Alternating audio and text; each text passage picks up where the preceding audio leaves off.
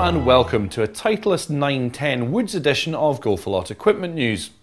The 910 range of woods from Titleist replaces the 909 models, which we thought was the best set of woods Titleist had made to date.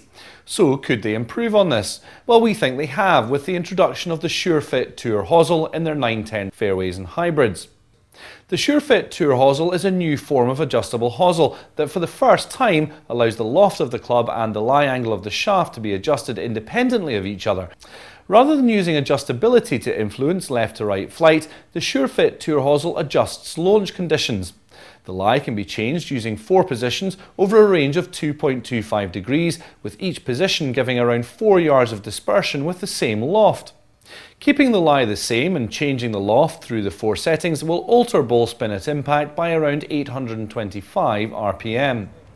The best setting for you is determined by your local friendly Titleist fitter using a handy 4x4 matrix that Titleist have put together using numbers and letters that appear on the hosel sleeve and ring.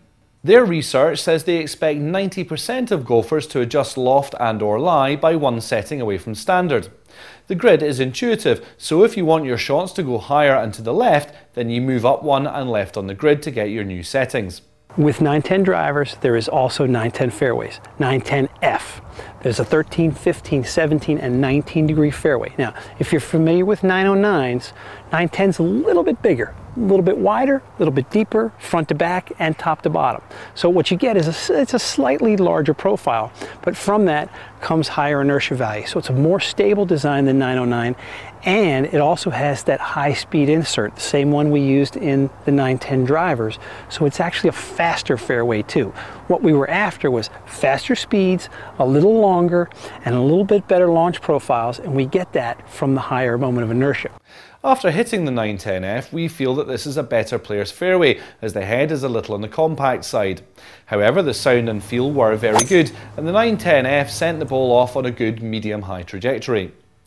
What's new with the 910F range is the introduction of the 910FD fairway, as Steve explains. It's a fairway wood, but it's a fairway wood that's largely intended to be used off of a tee, thus the D. It's almost like a driving fairway wood. If you think about it, here's the niche for this product. You get a lot of players, especially high speed players. How often do they actually hit a three wood from the fairway?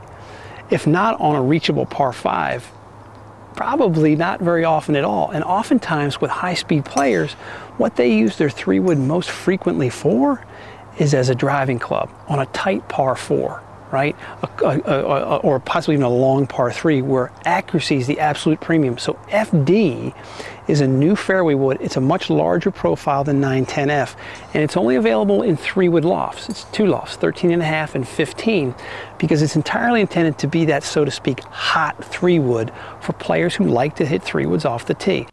We think this is the fairway that better players have been waiting for. The larger head not only looks better to dress, but also adds forgiveness thanks to a higher MOI figure of 2,880 compared to the 2,620 of the 910F. The bezel weight is moved closer to the face for a lower trajectory, and this is ideal for using from the tee. Combined with the SureFit Tour hosel, we think Titleist is onto a real winner with this club. Finally, we have the 910H Hybrid.